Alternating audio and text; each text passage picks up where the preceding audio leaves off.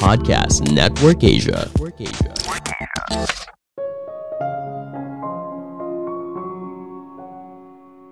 Manusia tidak membuat keputusan dengan rasional. Namun di situlah kita belajar memanfaatkan kelemahan ini untuk membuat keputusan yang lebih baik. Halo semuanya, nama saya Michael. Selamat datang di podcast saya, Sikutu Buku. Kali ini saya akan bahas buku The Upside of Irrationality karya Dan Airley. Sebelum kita mulai, buat kalian yang mau support podcast ini agar terus berkarya, caranya gampang banget. Kalian cukup klik follow Dukungan kalian membantu banget supaya kita bisa rutin posting dan bersama-sama belajar di podcast ini. Buku ini membahas bagaimana kita bisa memanfaatkan sisi manusia yang tidak rasional. Kadang kita suka bingung dengan perilaku manusia. Misalnya kenapa bonus yang besar tidak bisa memotivasi seseorang untuk berpikir lebih kreatif.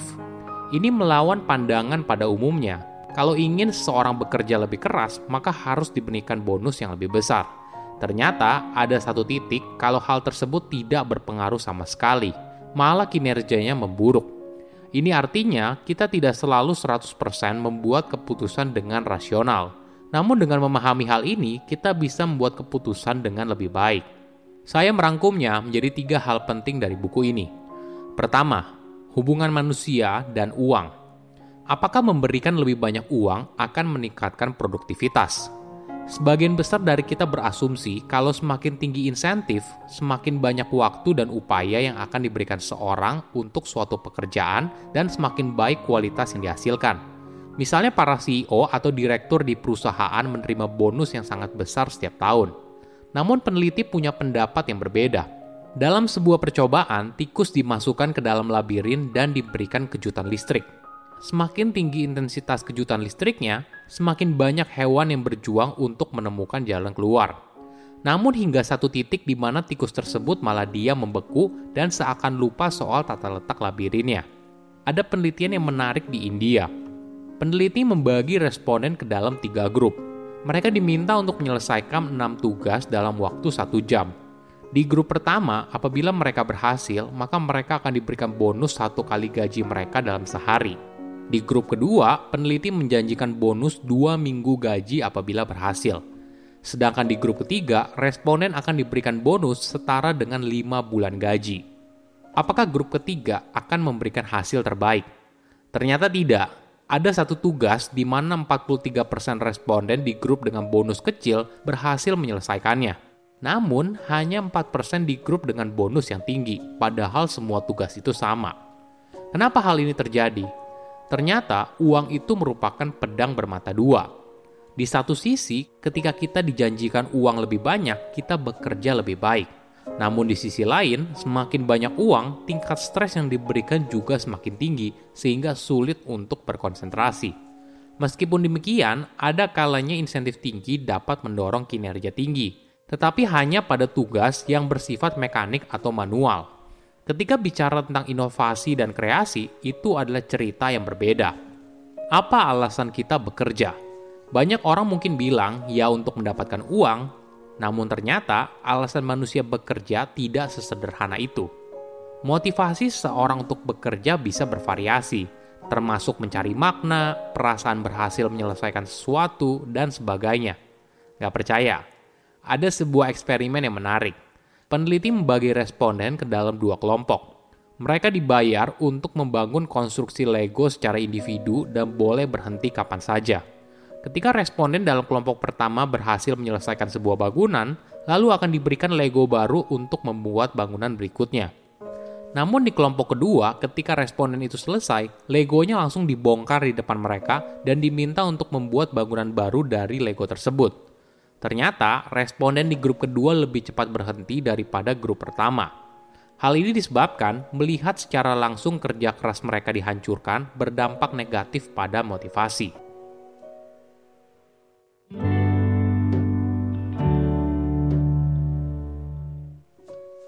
Kedua, tips kencan untuk manusia yang irasional. Apakah kamu pernah dengar istilah birds of a feather flock together? Artinya, orang yang punya kemiripan biasanya berkumpul bersama. Hal ini ternyata sangat cocok untuk menggambarkan sebuah kencan. Fenomena ini sering kali disebut sebagai assortative mating, sebuah konsep yang menjelaskan bahwa orang dengan level ketertarikan tertentu cenderung mendapatkan pasangan dengan level ketertarikan yang sama. Contohnya gini, kamu datang ke sebuah pesta di mana tuan rumah akan menempelkan post-it di kepala semua orang dengan nomor yang tidak dapat mereka lihat mulai dari angka 1 hingga 10. Angka ini merepresentasikan betapa menariknya orang tersebut. Kamu kemudian diminta untuk mendekati orang dengan angka tertinggi di ruangan tersebut. Misalnya angka di kepala kamu adalah 6. Secara alami, kamu mungkin mulai mendekati orang dengan angka 10, lalu turun ke angka 9, lalu ke 8 hingga akhirnya kamu akan berakhir ke angka 6. Namun ada opsi lain, apabila kamu tidak begitu cantik atau ganteng, kamu bisa mengkompensasinya dengan kualitas non-fisik. Penulis mencoba untuk mengetes hipotesa ini pada sesi speed dating. Orang yang secara fisik lebih menarik cenderung mendekati orang yang secara fisik juga menarik. Sedangkan orang yang kurang menarik justru lebih menghargai kualitas yang lain, misalnya punya selera humor yang baik, orangnya juga terlihat baik, dan sebagainya.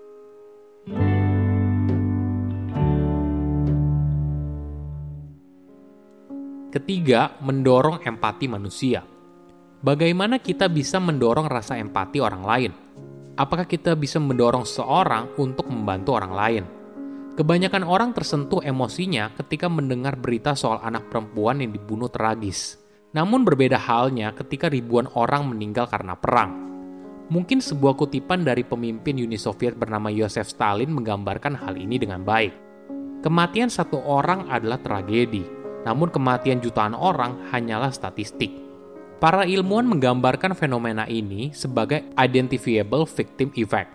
Sederhananya, empati kita baru tersentuh ketika kita merasakan adanya koneksi dengan orang tersebut, mulai dari melihat fotonya, tahu namanya siapa, hingga informasi lain yang relevan. Namun, ketika kejadian tersebut terjadi kepada banyak orang, jarak perasaan kita menjadi semakin jauh saya rasa itulah yang membuat beberapa media berulang kali melakukan kritik terhadap penanganan COVID-19 tahun lalu. Kalau orang yang meninggal itu tidak hanya sebatas angka statistik, tapi mereka adalah manusia biasa yang juga punya keluarga dan orang yang dicintai. Bagaimana cara yang mendorong masyarakat untuk lebih empati? Pertama, tingkatkan kedekatan dengan si korban. Bukan hanya soal jarak fisik, tapi juga jarak emosional. Misalnya orang dengan kelompok sosial yang sama dengan si korban akan merasakan jarak emosional yang dekat. Kedua, kejelasan. Jika seseorang memberitahu kamu soal patah kaki yang dialami, kamu mungkin hanya bilang, aduh kasihan ya. Tapi jika orang tersebut menjelaskannya secara rinci bagaimana kejadian tersebut hingga kakinya patah dan tulangnya hancur, kamu mungkin akan lebih simpati. Oke, apa kesimpulannya? Pertama, sikap irasional manusia bisa dimanfaatkan manusia tidak membuat keputusan dengan rasional. Namun di situlah kita belajar memanfaatkan kelemahan ini untuk membuat keputusan yang lebih baik. Kedua, uang tidak selalu jadi alat motivasi. Sebagian besar dari kita berasumsi kalau semakin tinggi insentif, semakin banyak waktu dan upaya yang akan diberikan seorang untuk suatu pekerjaan dan semakin baik kualitas yang dihasilkan. Misalnya para CEO atau direktur di perusahaan menerima bonus yang sangat besar setiap tahun namun di sisi lain, semakin banyak uang, tingkat stres yang diberikan juga semakin tinggi, sehingga sulit untuk berkonsentrasi. Dampaknya, produktivitas jadi menurun. Ketiga, mendorong empati manusia melalui kedekatan. Kebanyakan orang tersentuh emosinya ketika mendengar berita soal anak perempuan yang dibunuh tragis. Namun berbeda halnya ketika ribuan orang meninggal karena perang. Empati kita baru tersentuh ketika kita merasakan adanya koneksi dengan orang tersebut, mulai dari melihat fotonya, tahu namanya siapa, hingga informasi lain yang relevan. Saya undur diri, jangan lupa follow podcast Sikutu Buku. Bye-bye.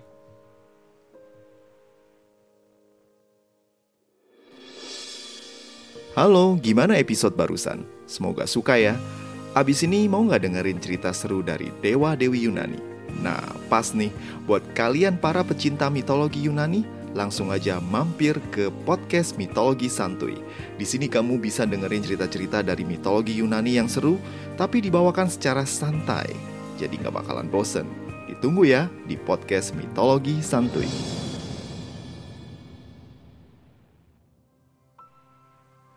Pandangan dan opini yang disampaikan oleh kreator podcast, host, dan tamu tidak mencerminkan kebijakan resmi dan bagian dari podcast Network Asia. Setiap konten yang disampaikan mereka di dalam podcast adalah opini mereka sendiri dan tidak bermaksud untuk merugikan agama, grup etnik, perkumpulan, organisasi, perusahaan, perorangan, atau siapa pun dan apa pun.